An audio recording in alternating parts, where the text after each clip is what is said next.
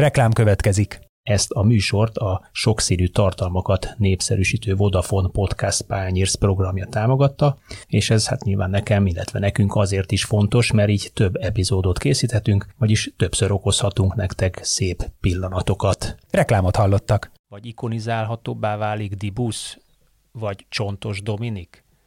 Azáltal, hogy belekerült ebbe? Az IE Sportba hivatalosan? Így van. Így van, igen. Yeah. És,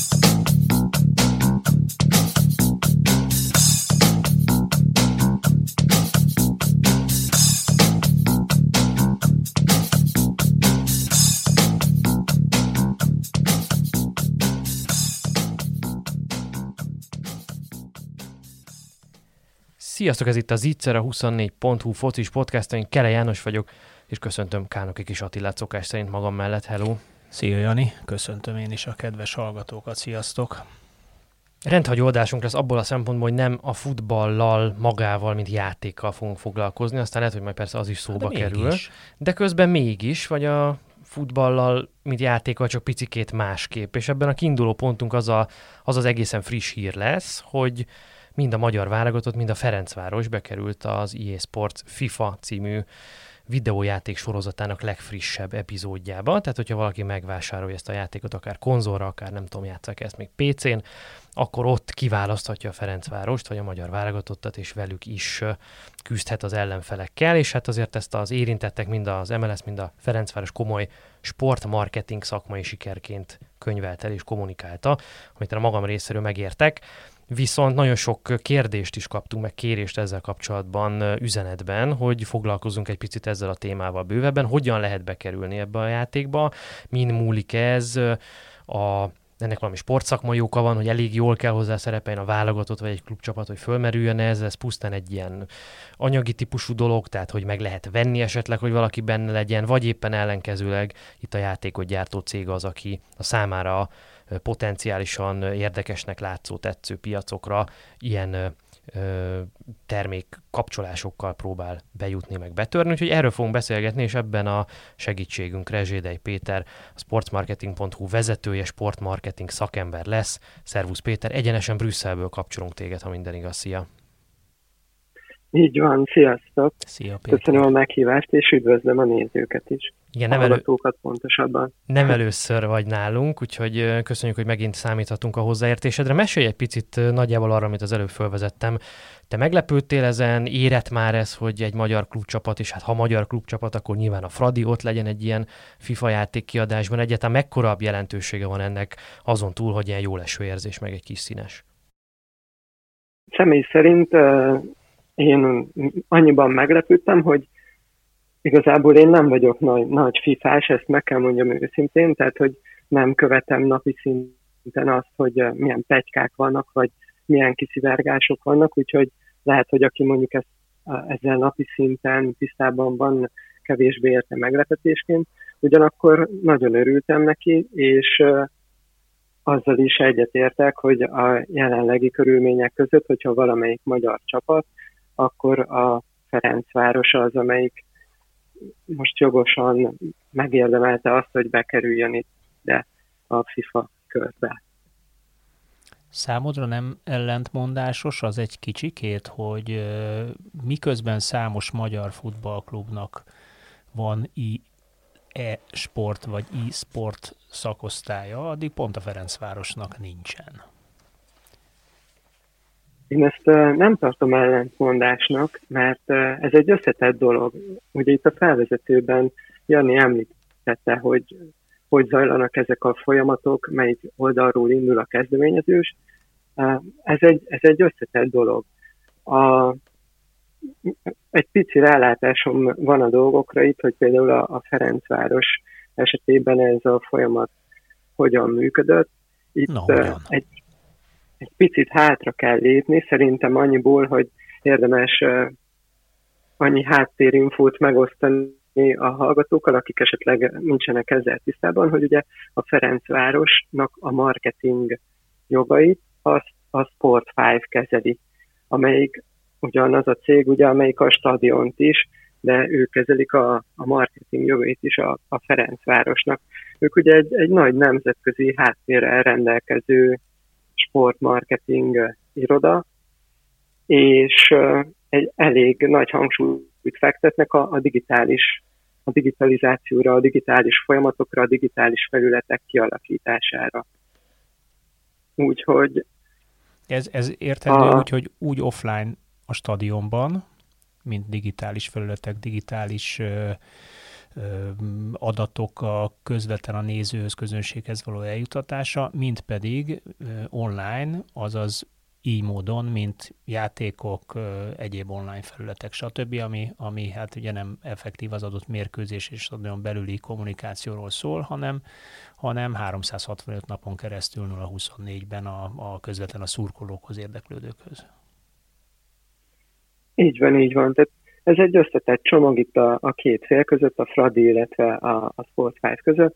Ez ugye tartalmazza például a, a stadion fenntartását, üzemeltetését, a stadionon belüli uh, felületek értékesítését, a, a VIP, illetve a jegyértékesítést is, és uh, hát ehhez kapcsolódóan uh, a Ferencváros esetében egy elég komoly adatbázis is képül, illetve ugye ezt tudják tovább hasznosítani, ami a az online megjelenésekben digitális felületeket kialakítani, vagy a digitális jogokat értékesíteni, nyilván a klubbal együttműködve, a Fradi média csapatával együttműködve, itt ez a, a két szervezet egy elég szoros szimbiózisban van.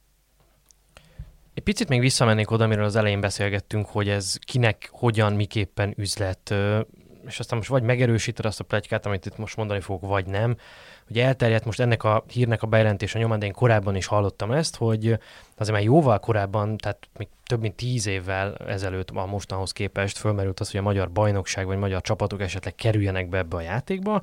Az Csak előző MLS vezetés idején. Az előző MLS vezetés idején. A Csányi Sándor fél és megelőző. Igen, akkor még ugye ennek a bizonyos EA Sportsnak volt egy magyar kirendeltsége, lányvállalat, akik ugye foglalkoztak ezekkel, hogy új piacokat hogyan hozzanak be a játékba, és ott álltak folytak ilyesféle tárgyalások, viszont az MLS akkori vezetés olyan irreális, elképesztő döbbenetes licenszdíjat kért azért cserébe, hogy az NB1 a logójával, meg a csapataival, a játékosaival együtt bekerülhessen ebbe a játékba, amit értemszerűen ez a cég nem volt hajlandó kifizetni, hiszen sem a magyar piac nem akkora, sem az NB1-nek az értéke ilyen globális mértékben nem, nem írható le eh, párhuzamban azzal, amit állítólag kért akkor az MLS. Nem tudom, hogy ez így van-e, de az ténykérdés, hogy aztán a lengyel bajnokságnak például az egész ebbe került ebbe a játékba, bár tudom, az egy né- majdnem négyszer akkora piac, vagy talán most már négyszer akkora piac is, de hát azért cseh csapatok is évről évre, a Sparta, talán a Slavia, román csapatok is elő-elő fordultak ennek a játéknak néhány kiadásában.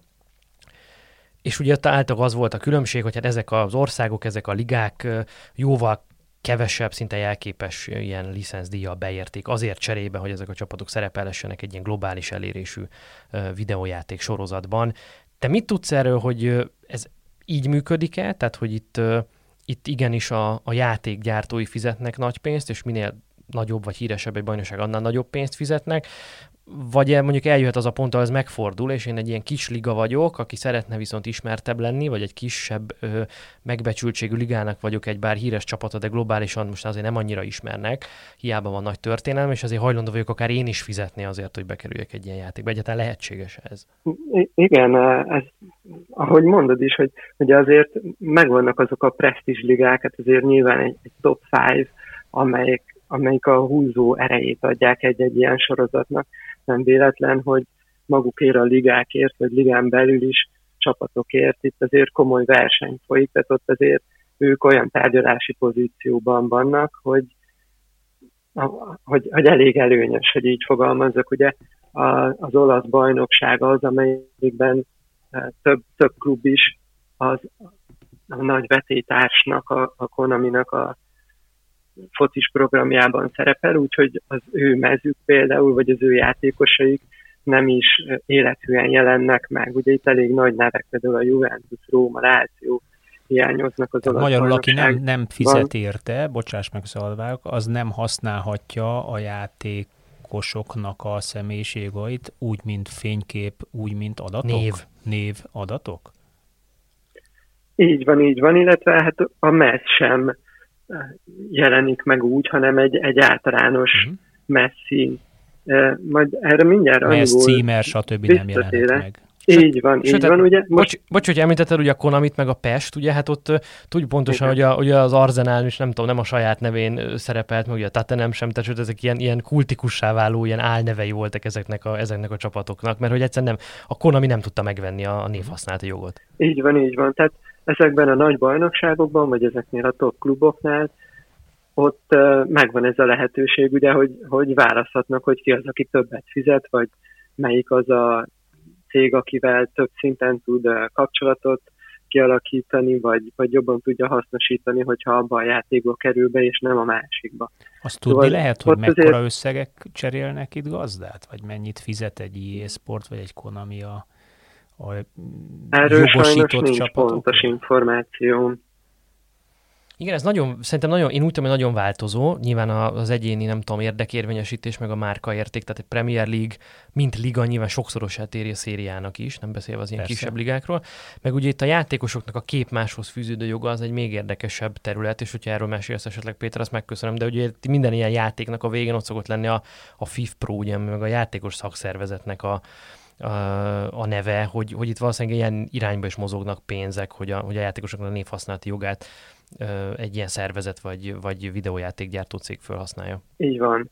Most uh, annyiban egy picit még visszakanyarodnék, hogy a, szintén a felvezetőhöz hozzácsatolva, hogy a magyar válogatott eddig is benne volt a FIFA-ban, ott most pont ez a kiigazítás történt meg, amiről itt az előbb beszéltünk, hogy eddig csak általánosan egy piros mezzel, piros-fehér-zöld karikán kás mezzel lehetett játszani a magyar válogatottal, most pedig a, a teljes hivatalos licensz, tehát hogy a, az életű mez lesz leképezve a magyar válogatottnak is. Tehát, hogy itt ilyen apróságok is dönthetnek, úgyhogy ahogy mondtad, valóban nagyon változó az összegek, de hát minden egyes megállapodásnak a részletei is, is nagyon eltérőek. De egyébként közben meg itt én nézelődtem az interneten, és hogy ez egy kicsit tovább lökjem a beszélgetést, meg gondolkoztam, hogy volt-e már olyan, hogy magyar klubcsapat van az adott FIFA-ban, és akkor eszembe jutott, hogy,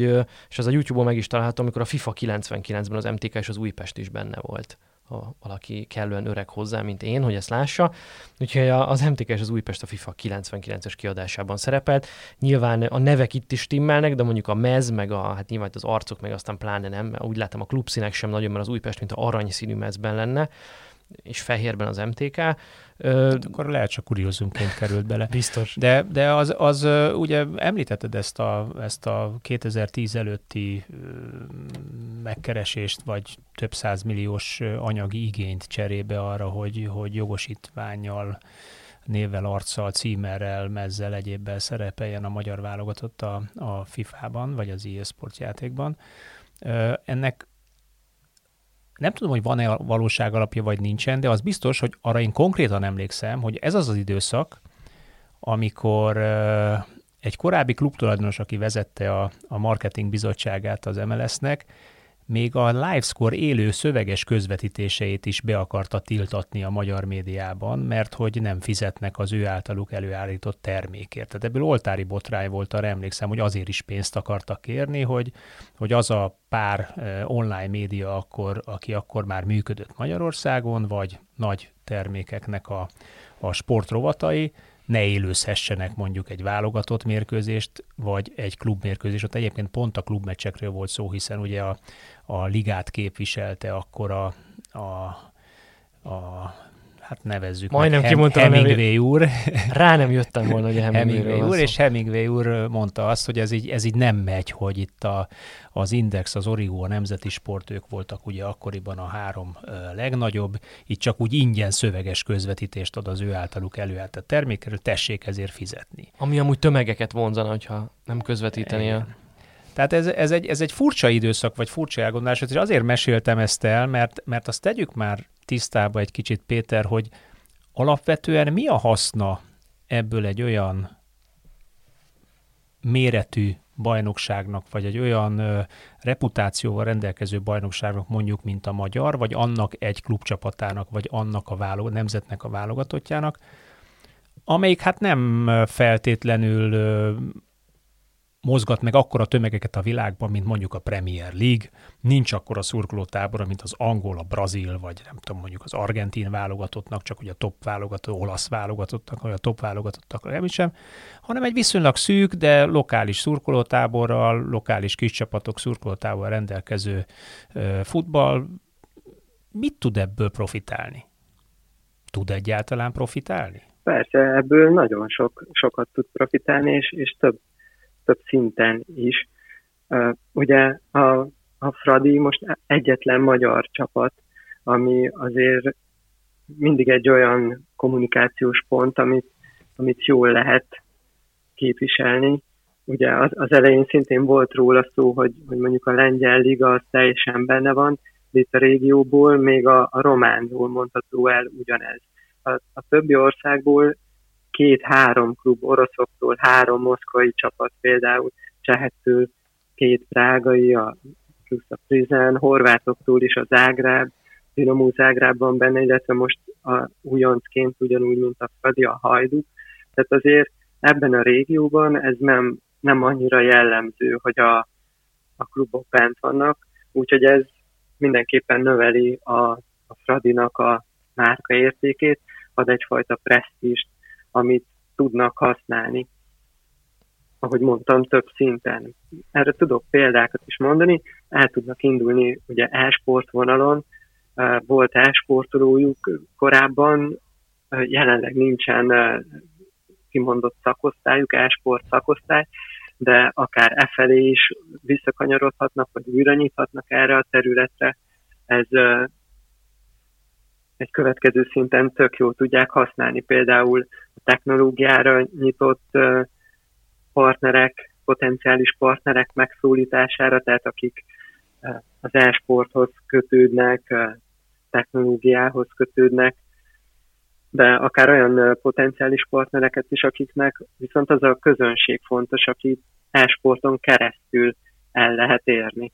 És erre akár egy nagyon extrém példát is tudok mondani, nyilván nem lehet most ilyen abszolút értékben forintosítani, hogy ez mennyit hozhat a, a Fradinak, de tavalyi történet, hogy az egyik nagy gyors étteremlánc elkezdett egy League 2, tehát egy angol negyedik ligás csapatot szponzorálni, felkerült a mezére is, ez a Stevenage FC volt, nem tudom, hogy mond-e valamit ez a név, hm? és... Janinak biztos. Abszolút, igen, igen. De meséld. És ugye, hát egy elég érdekes párosítás, hogy egy, egy globális gyors éttermi egy negyedik ligás angol klubbal miért akar partnerséget kötni, eleinte nem is nagyon értette senki. Aztán ott már kezdett összeállni valamennyire a kép, amikor kiderült, hogy ugye az, angli, az angol ligákból a negyedik liga is benne van a FIFA-ban. Tehát, hogyha az ő mezén a, a valóságban ott a szponzor, akkor ez a játékban is ugyanígy fog megjelenni. Tehát magyarul akkor a cég Igen, a játék felületét vette meg inkább, mint a negyedik ligás csapatnak a, Igen, a Ugyanez jutott eszembe, hogy, hogy például egy ilyen nagyon banális példa, több pénzért tudja eladni a mezen a hirdetési felületet a Ferencváros azért, mert egyszerűen ott van az EA Sportsban is, vagy a FIFA-ban is? És vagy nem csak a helyszíni vagy a televízió, a magyar televíziót ülő nézők látják, hanem Indiától kezdve, Észak-Amerikán, Dél-Amerikán keresztül Afrikán át minden olyan gyerek felnőtt, aki ezzel játszik. Igen, ugye erre mondtam, hogy ez a szponzori tárgyalásoknál egy, egy előnyösebb pozíciót ad a Ferencvárosnak, akár meglévő szponzorok újratárgyalásánál, akár új potenciális partnerek megszólításánál. De hogy csak visszakanyarodva, hogy ezt a történetet befejezzem, mert itt még nem ért véget, tehát hogy már ez is egy, egy egész jó kis marketingfogás lett volna, hogy ugye viszonylag olcsón vásárol magának felületet, úgymond a, a FIFA játékban ez a cég, de ezt nagyon jól aktiválták is, ami azt jelenti, hogy elkezdtek köré marketing akciókat szervezni, például ilyen kihívásokat csináltak, hogyha szögletből rúgsz gólt, és azt fölveszed, és kiposztolod YouTube-ra, Instagramra, Twitch-re, tehát olyan csatornákra, amiben mondjuk a, az e-sportok népszerűek, akkor, akkor kedvezményes, akkor, tudtál, akkor nyertél hamburgert, vagy kedvezményt kaptál, vagy tudod, megnövelték a, a sült krumplit méretét, és ez nagyon bejött a, a célközönségnek, úgyhogy elárasztották az internetet ezek a posztok, amikor ezzel a csapattal kezdtek el játszani, amit ugye alapból senki nem választott volna. Tehát oké, okay, hogy felkerült a, a FIFA-ban is a, ez az étteremlánc a, a kis csapat mezére, de attól még nem választotta volna senki. Viszont így mert csak a Jani ismeri, senki más.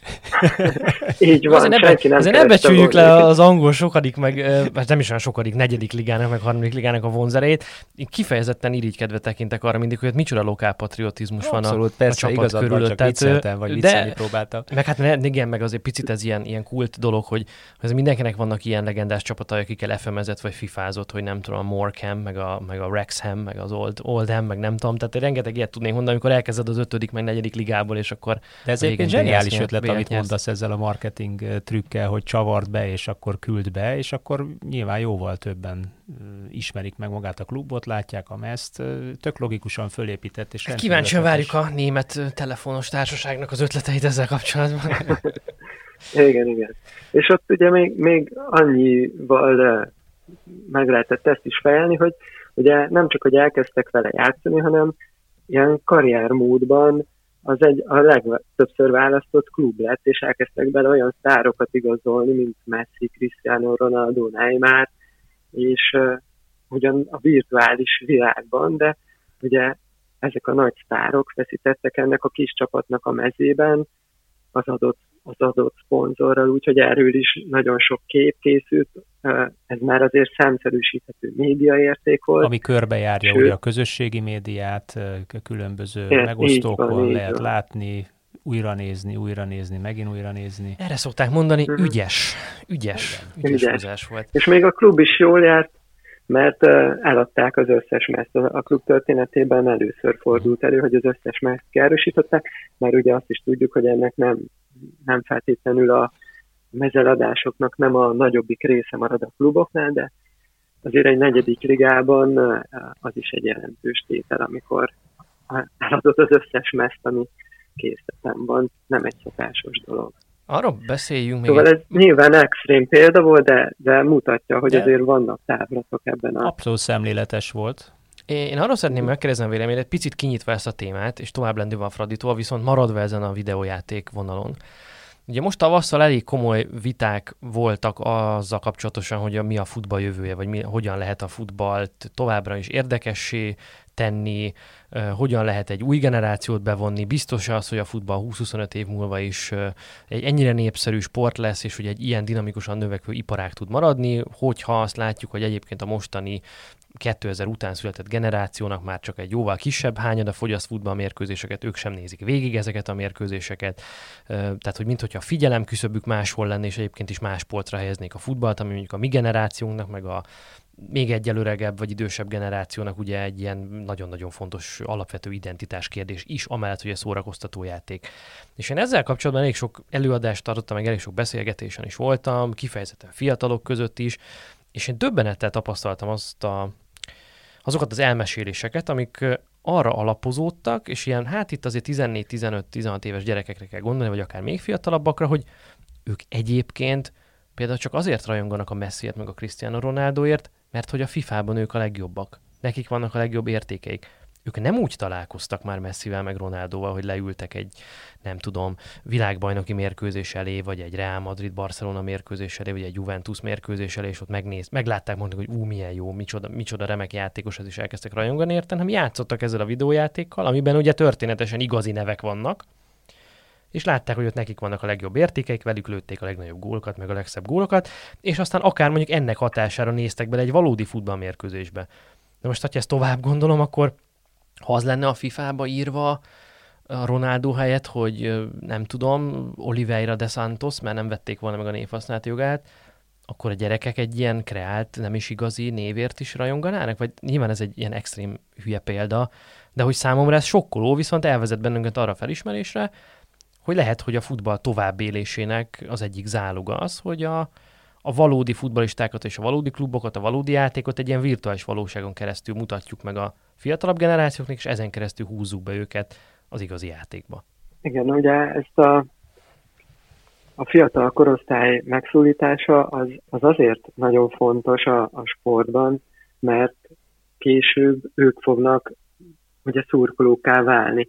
És azt is tudjuk ugye, hogy a szurkolóknak is nagyon sokféle alcsoportja van, hogy így fogalmazzak, tehát őket is különböző kategóriákra lehet osztani, nem csak azok vannak, akik a meccsnapon a kapu mögött a tábort adják, hanem vannak, akik, ahogy mondott, teljesen más vonalról érkeznek a, a klubhoz, vagy akár adott sportákhoz.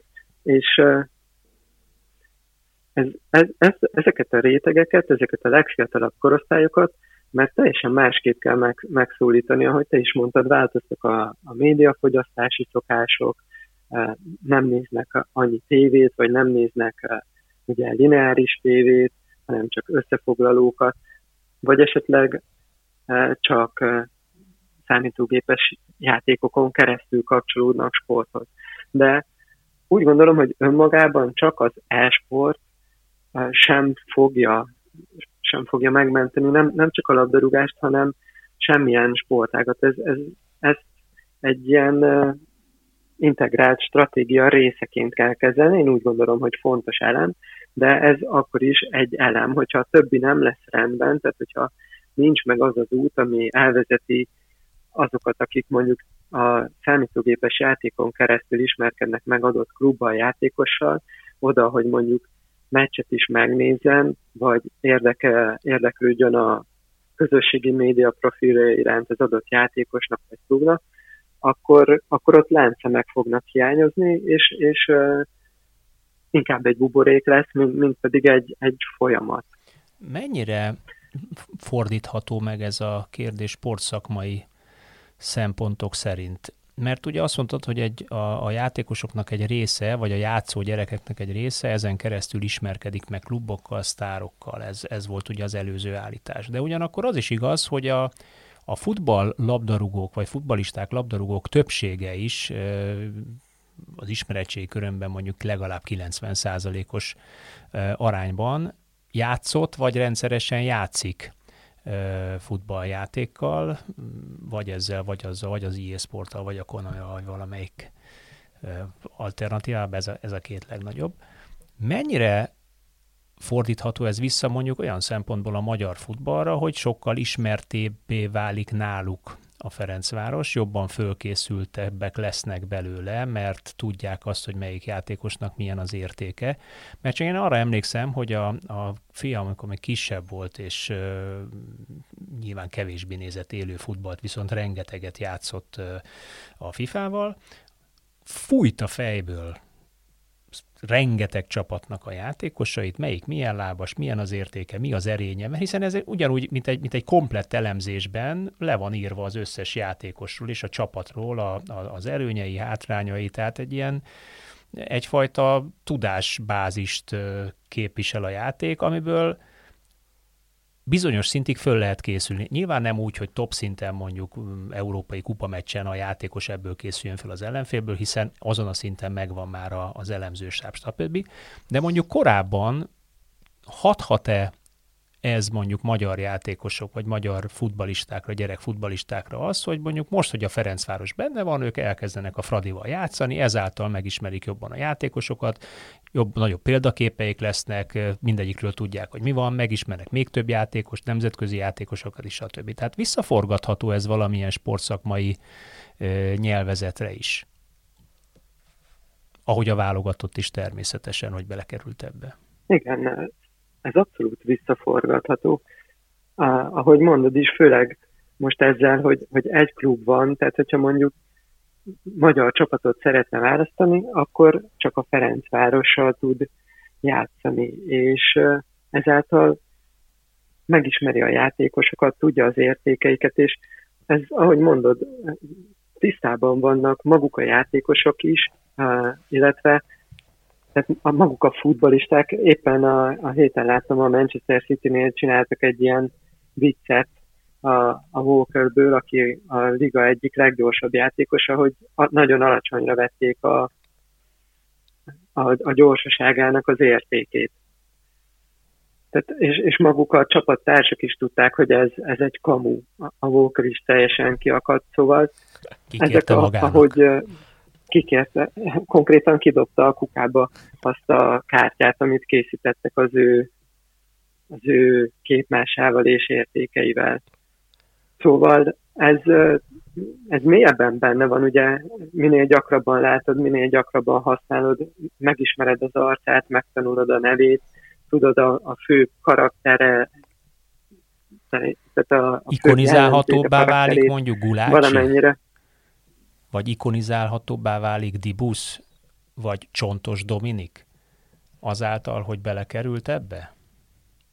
Az IE Sportba hivatalosan? Így van. Így van, igen. És tehát ez egy olyan, ami, amit szintén több szinten lehet használni. Persze ezeket utána mellé kell tenni, ezeket a tevékenységeket, hogy mondjuk a, a klub ki tudja használni azt, hogy a, a fiatalok, akik kapcsolódnak a játékhoz, azok megismerjék a Ferencvárost, és mondjuk kedvük legyen a Ferencvárosban sportolni. Mert a kettő között azért van egy út, amin végig kell őket vezetni. Erre mondtam azt, hogy azért hiányzó láncszemek sem lehetnek.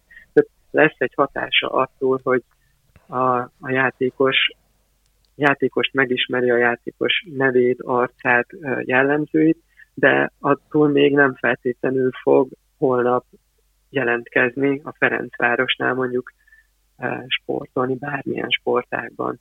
Szóval, de ezeket, ezeket fel lehet építeni, tehát hogyha akár a klubházon belül is ki tudja használni ezt a lehetőséget, hogy ők benne vannak a FIFA-ban, tudnak olyan akár e-sport és rendes sport összekapcsolását, vagy, vagy nekik egyébként nagyon sok olyan programjuk van, amiben ez könnyen integrálható. Mik van egy súli program, tehát az ilyen 6-18 éves korosztályt alapból meg tudják szólítani, kimennek iskolákhoz, és bemutatkozásokat tartanak, vagy kifejezetten testnevelés órát tartanak klubok alkalmazottaival, illetve sportolóival. Szóval megvannak azok a lehetőségek, amivel ezt, hogy most bekerültek a, a FIFA játékba, tovább tudják hasznosítani. Abszolút. E, egy picit én a cinikusabb énemet vettem volna elő itt, miközben beszélgettetek, az jutott eszembe, hogy mennyivel könnyebb lesz így meggyőzni a következő Izáelt majd Kazaksztánban, hogy megmutatják, hát a FIFA-ban is benne vagyunk, hát igazolj már ide, ne ajzé a Alma Atiban játsz, vagy nem tudom mely csapatban. Nyilván ilyen hatása is lehet ennek, de legyen igazatok, és le, legyen ikonizálható hát, majd nem néz hülyén Izrael, amikor azt mondják, hogy figyelj, van itt Európa közepén egy város, meg egy csapat, is bocsánat, melyik? Ja, már találkoztam vele az e-sportban, persze. Egyébként most ezen nevetünk, de egyébként de tényleg, szerintem, ez tényleg, szerintem ez tényleg van, mert, mert azt tudjuk, hogy hát ismerünk ilyen videójáték függő profi focistákat is, ilyen nagyon nagy kluboknál is meglehetősen nagy gond, hogy hogyan kezeljék azt, amikor egy játékosuk éjszaka 3-4 óráig folyamatosan játszik, és aztán másnap az edzésen meg csak lődörög. Na mindegy, én egy témára, mindig, mindenképp szerettem volna kikérni a véleményedet, és javaslom, hogy lépjünk ide, mert vészesen fogy az időnk. Ez pedig az egyéni márkaépítése a magyar futbalistáknak. Beszéljünk most csak a futbalistákról, bár nyilván ez egy szélesebb téma, mert több mindenkit érint. Volt, ma, volt most az Indexen a héten egy interjú Dudás Hunorral, aki a Magyar Marketing Szövetség sportmarketing tagozatát vezeti, és egyébként pedig futbalisták menedzselésével is foglalkozik a vállalkozásán keresztül, illetve korábban volt azt hiszem a Diós Györnek az ügyvezetője a magyar futballban, és ő nyilatkozott erről a témáról az Indexen, és hát abban problematizálta ezt, hogy mennyire nehéz Magyarországon ez az egyéni márkaépítés a futbalistáknak, fölmerült az, hogy hogy miközben Olaszországban Roberto Mancini köszön most vissza mindenhonnan a repülőtéren, ha az ember elmegy, vagy egyszerűen csak kirándul hát egyet. A sportban oldalas hirdetések vannak különböző márkák és labdarúgók vagy klubok Abszolút. Mondjuk hozzáteszem, Roberto Mancini megnyerte az Európa bajnokságot, tehát hogy nyilván van egy ilyen típusú különbség is, de hogy való igaz, hogy Magyarországon ez a típusú egyéni márkaépítés a sportolóknak egy-két kivételtől eltekintve nem annyira van jelen. Nyilván beszélhetünk a kivételekről is, de engem inkább ennek a trendsetter vagy a tendencia jelentősége érdekel, hogy miért alakul ez szerinted így, van-e köze ehhez annak, hogy Magyarországon a sportolók a bőkező állami támogatás miatt magából, magukból a sportteljesítményükből tudnak jól megélni, ezért nincsenek rászorítva arra, hogy a képmáshoz fűződő jogaikat, meg a brandükből fakadó szponzorációs lehetőségeket kihasználják, mert hogy bőven elég az is, amit pusztán az eredményeikkel, meg a sporttal magával megkeresnek, vagy, vagy látsz ebben kulturális különbségeket, egyáltalán mi erről a véleményed neked? Igen, ez is egy, egy nagyon jó kérdés. Egyrészt ugye, hogyha a labdarúgásról beszélünk, ott van az a faktor, hogy az egy csapatsport, és megvan az a hatás, hogy ugye egy csapatsportból egyénileg kitűnni mindig egy picit nehezebb, mint hogyha valaki egyéni sportoló. Nyilván egy, egy jó szereplés felfele húz, de ott lehetnek a, ott lehet egy rossz szereplés, ami pedig nehezebbé teszi azt, hogy, hogy kitűnjön egy adott sportról. Ez általánosságban igaz minden csapatsport, egyéni sport összevetésben, hogyha arról beszélünk, hogy sportoló személyes márkaépítése.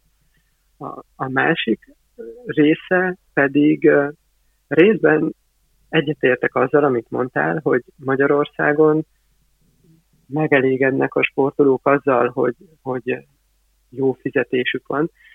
És azért mondom, hogy, hogy részben, mert én úgy gondolom, hogy ettől még mindenki elfogadná, hogyha, hogyha több pénzt kapna. Tehát, hogyha lennének ugye a fizetésén kívül egyéni szponzori bevétele is, mert ugye ahogy látjuk a, a nagy sztársportolóknál, ez a rész nagyobb is tud lenni, mint konkrétan az, amit megkeres a pályán. Én ebből hát a szempontból... Sőt, a, sőt, ne feled szabad, ugye a Földnek vannak olyan országai, mint mondjuk az Amerikai Egyesült Államok, ahol mondjuk, hogyha csak egy egyéni sportolóról beszélünk, akkor igazából akkor tud komoly bevételre szert tenni, mert hogy az állam nem támogatja egy dekával sem a sportot, ha és amennyiben eredményt ér el, és ezt a szponzorok azzal hirdetők, reklámozók, filmgyártók, filmszerepekkel, stb. azzal támogatják, hogy hogy elkezdik fölkarolni az embert, mert reklámértéket látnak benne. Így van.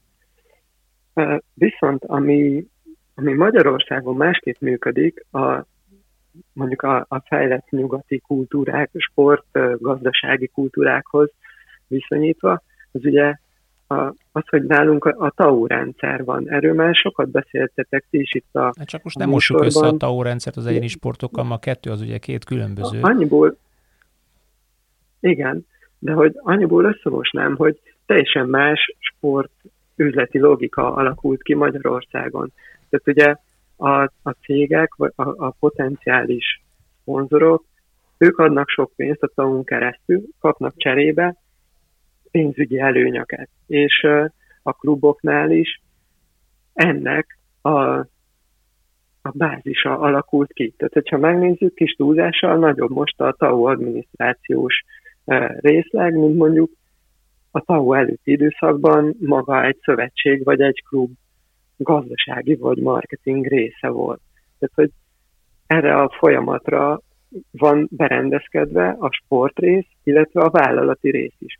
És emellett a, a vállalati életben nehéz igazolni azt, hogy figyelj, kéne még szponzorálni is, akár klubokat, akár játékosokat, mert már nehezen igazolható az, hogyha ennyi pénzt elköltöttünk, mire felköltsünk el még, miért ne költsük el más területeken. De akkor itt kanyarodhatunk területek... vissza ugyanúgy a, a Ferencvároshoz, hogy ha és amennyiben egyébként a Ferencvárost támogatod, mert szponzorként, rendesen kifizetve, és nem csak TAON keresztül így vagy úgy, vagy amúgy, akkor te rákerülhetsz esetleg az IR Sport, sőt biztos, hogy rá is kerülsz ugye a e-sportra még több emberhez jutsz el. Tehát ez itt valahol azért, itt érződik az, hogy egy ilyen lehetőségnek, ami egy játékba való nemzetközi, egész világ által ismert és használt játékba való bekerülésnek a, az eredménye az, hogy te mégiscsak még több ember tudsz elérni, hogyha áldozol arra, hogy rendesen szponzorálj, vagy rendes reklámot kérjél cserébe, rendes reklámértéket kapsz, kérsz és kapsz cserébe. Igen, csak ugye ez egy, egy másfajta kapcsolat, tehát hogy ami nincs annyira benne a, a mai magyar sportfinanszírozási rendszerben, mert nem ez a hangsúlyos, nem a, nem a hát szponzori hát rész a hangsúlyos, és ugye nem is nagyon tudnak a, a klubok, vagy a szövetségek, vagy a sportolók sem adott esetben mit, mit kínálni a szponzorációért, mert ugye ott nem, az a, nem azt az előnyt nyújtják, nem egy olyan kézzelfogható előnyt, mint hogy itt van neked az adózási előny, ezt kapod cserébe, hogy adhatunk a pénzt, hanem itt ugye a cégek felé is el kell tudni adni magadat is, meg a klubot is üzleti alapon. Tehát, és a cég a marketing büdzséjét akkor az alapján költi el, ahol nagyobb megtérülést kap, több ember tud elérni, tudja, hogy kiket ér el, a célcsoportját tudja elérni, és ezekről viszont komoly adatokkal kell rendelkezzen a, a sportszervezet, vagy akár az egyéni sportoló is. Ami, e, vannak olyan felületek, ahonnan viszonylag könnyű ugye kinyerni ilyen jellegű statisztikákat, de azért azoknál a sportolóknál, akiknél fordított az arány a pályán megkeresett, illetve a szponzori pénzeknél, ott ez a része is nagyon profin mellé van téve, hogy megvannak azok a számok, hogy, hogy kiket, milyen területeken, milyen korosztályokat, és mondjuk milyen jellegű üzenetekkel lehet hatékonyan megszólítani, amire a cégeknek, a márkáknak szüksége van ahhoz, hogy egy sportolót ö, támogassanak, illetve a sportolónak is ahhoz, hogy a személyes márkaépítését meg tudja csinálni. Igen, ugye itt az ösztönzők szerintem a, a kulcsfontosságúak, ugye ahogyan egy sportoló a relatív jóléte miatt, amit a sportolósága, meg a különféle ösztöndiak, meg aztán majd az eredményei által elért mindenféle juttatások számára adnak, az azt jelenti, hogy nem nincs ösztönözve arra, hogy egyéb kereseti lehetőségeket találjon magának, akár olyan módon, hogy a, az elért eredményeit piacosítja, és kiviszi a, a, a reklámpiacra, és megméri, hogy ott ki mennyit fizet az ő arcáért, nevéért, hitelességért, eredményeiért. Persze ettől függetlenül vannak, akik ezt csinálják, és azért látjuk, hogy időről időre olimpiai bajnokok, nyilván a legadekváltabb példa Hosszú Katinka, aki, aki ezt megpróbálta és csinálta, de ez ugyanúgy nyilván még inkább igaz a futbalisták, akik, ahogy mondta te is Péter, egy vannak, tehát még kevésbé egyéni, egyénileg márkásíthatók, de ugyanigaz, ugyanúgy igaz ez a klubokra, és most ez nem a, az öndicséret helye, inkább azt akarom ezzel példázni, hogy ez mennyire könnyedén volt előre látható. Én 2013-ban írtam még az alapszakos szakdolgozatomat a TAO rendszerről és annak a rövid középtávú hatásairól a magyar sportélet, és az egyik, hát nem túl nagy, de megállapítása mégiscsak az volt, hogy a szponzoráció, mint olyan, az ezáltal meg fog szűnni teljesen. És lám, tehát, hogy amit te is elmondtál, nincsenek ösztönözve erre a klubok, és azért ezt lehetett látni előre. Ehhez képest persze most tök jó, hogy a Ferencváros elindult a jó irányba, és én, ha tetszik, tudom úgy látni ezt a hírt, hogy végre egy magyar klub, aki elkezdett azon gondolkodni, hogy mi lesz, ha nem lesz állami lóvé végtelen mennyiségben. Ki kell menni a piacra, meg kell magadat mutatni a piacon, dolgozni kell azon, hogy neked a piaci értékelésed magasabb legyen, meg a piaci értéked növekedjen, és picit én így látom ezt a Fradi lépést is. De van még egy vetület, amiről szeretném kikérni a véleményet, ez a kulturális különbözőség, hogy mennyire nevel arra a magyar sport, és Attilának a vélemény is tökre érdekel, mint volt sportoló, hogy mennyire nevel arra a magyar sport, hogy egyéniség legyél, hogy, hogy legyen egy saját, ha úgy tetszik, branded, imázsod, hitelességed, hogy merjél fölvállalni ügyeket, amiket képviselsz, hogy legyen egy jól fölismerhető, beazonosítható karaktered.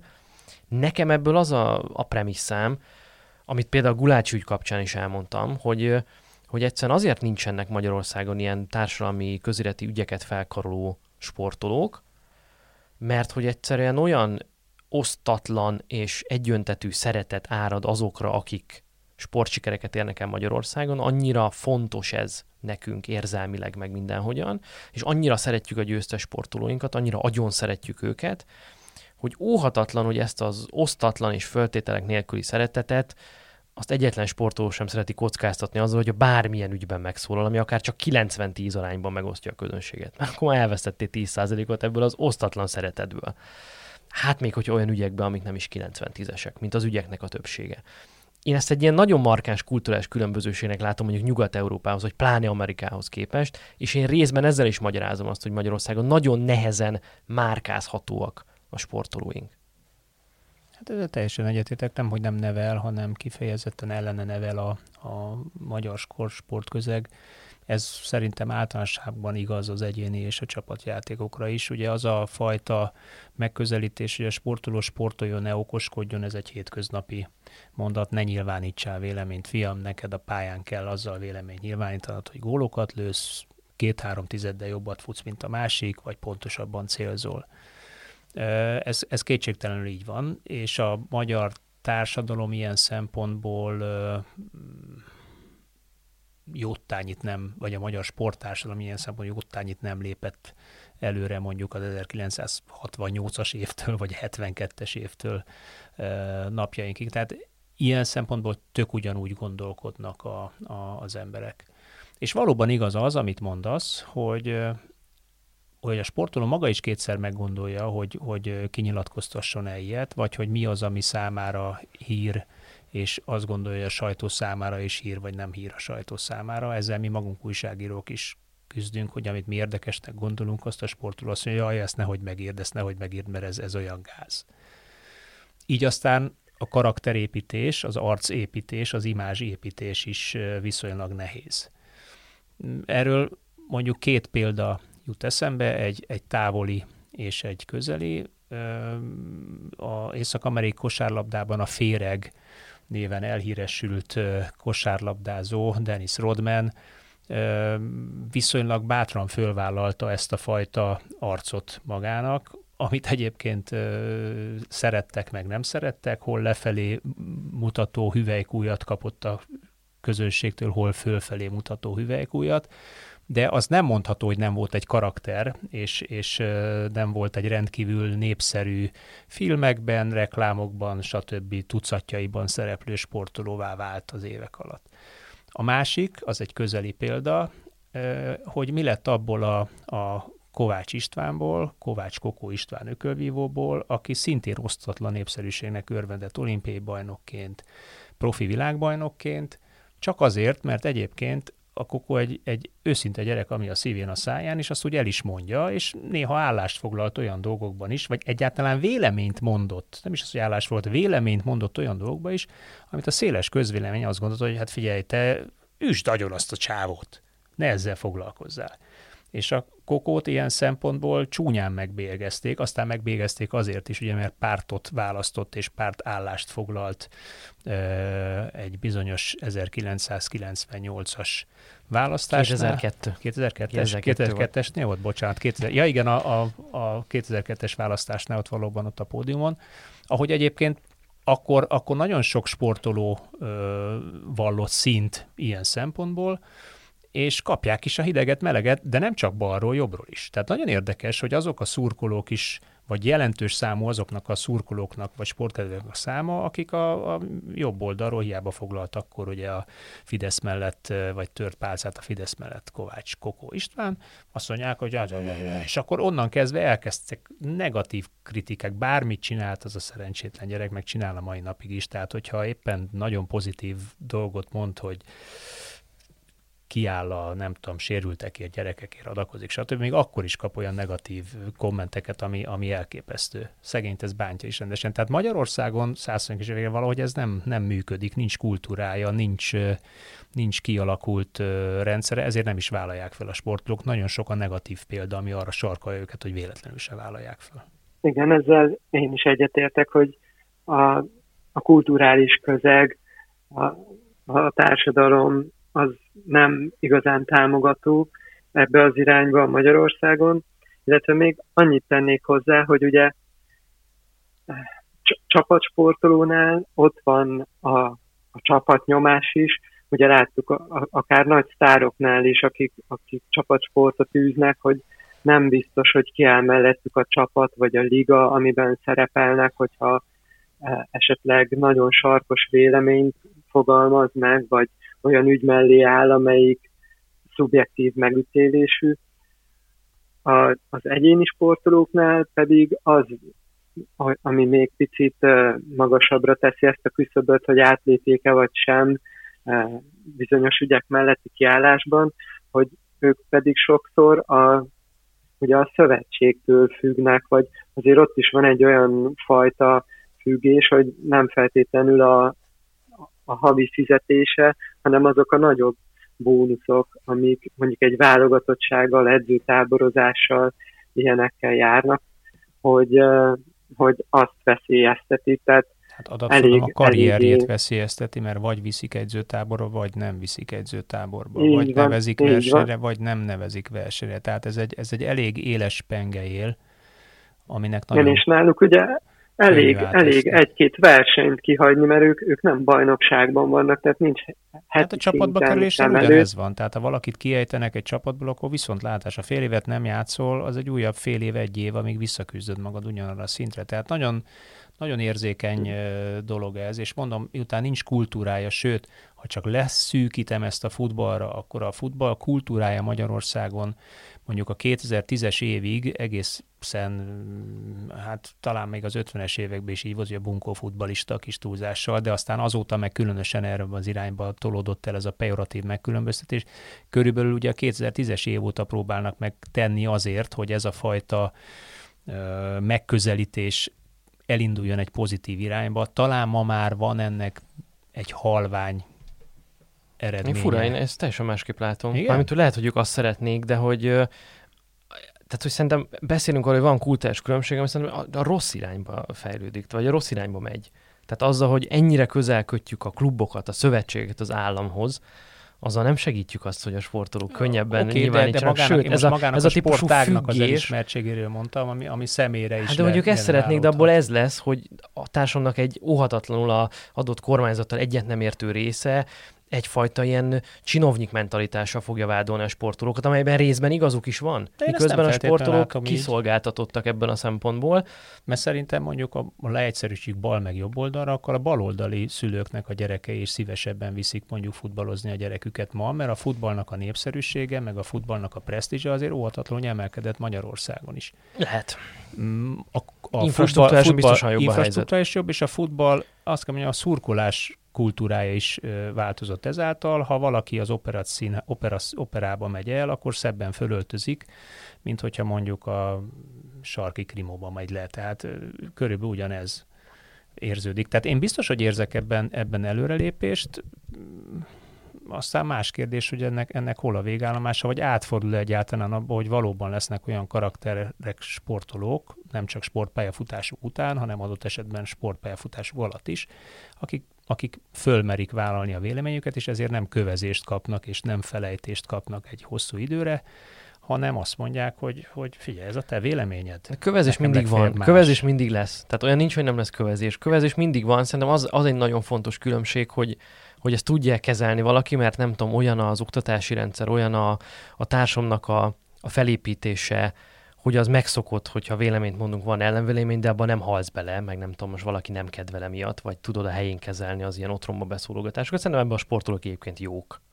A sport, egy, egy focista szerintem, vagy nem tudom, amikor beszélgettünk itt játékvezetőkkel ebben a podcastban, hát ők tudják hova tenni az öblös boriző hangot néha tudják, néha nem tudják. Hát látod, Erik Kantona sem tudta, beleszállt páros lábbal a néző arcába. És abból is milyen jó marketing lett egyébként végül. Na de arra akartam kiukadni, hogy a végén az a szűk keresztmetszet itt, ami Amerikában nincs, meg Nyugat-Európában nincs.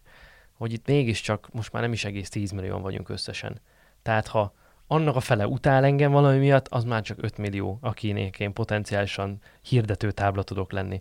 Ha abból 3 milliót nem érdeklek, mert nem érdekel a sport, akkor már csak 2 millió ember, és az, a, az már nem biztos, hogy ér annyit egy cégnek, vagy egy hirdetőnek. Miközben Amerikában, ha nem tudom, rengetegen utálnak, 10 millió utálnak, még akkor is marad nagyon nagy piac, amit, amit én hirdetek, vagy aminek én hirdethetek.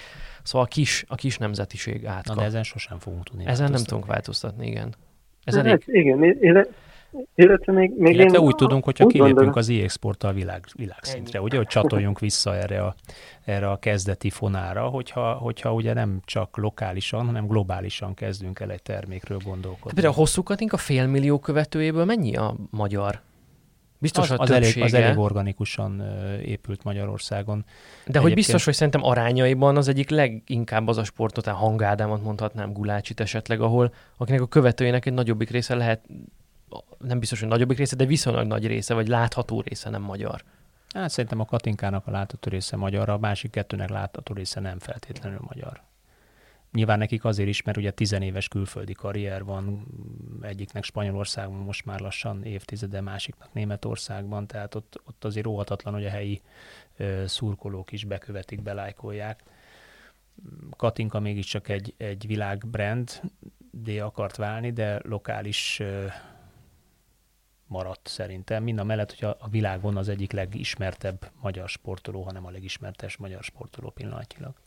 Igen, és még uh, annyit szeretnék hozzátenni az utóbbi témához, hogy ugye azért is magasan van ez a léc, mert amit itt beszéltünk, hogy elég erős karakter kell a, a jelenlegi körülmények között, hogy kiálljon egy ügy mellett, és nincs meg egy ilyen lépcsőzetesség, ami mondjuk amerikai sportokban, vagy egyes nyugati országoknál megvan, hogy eleve a kluboknak vannak saját alapítványaik, társadalmi kezdeményezéseik, amikbe bevonják a sportolókat. Tehát a mindennapjaik része, hogy alapítványok keretében vesznek részt jótékonysági dolgokon, hogy, hogyha nincs is önállóan akkor a karaktere, de el tud indulni ezen az úton, és lehet, hogy meg, megfogja őt egy téma, vagy személyes érintettség kapcsán felerősödik benne egy téma, amit aztán ő tovább tud vinni, vagy tovább tud fejleszteni, és a, akár adott területnek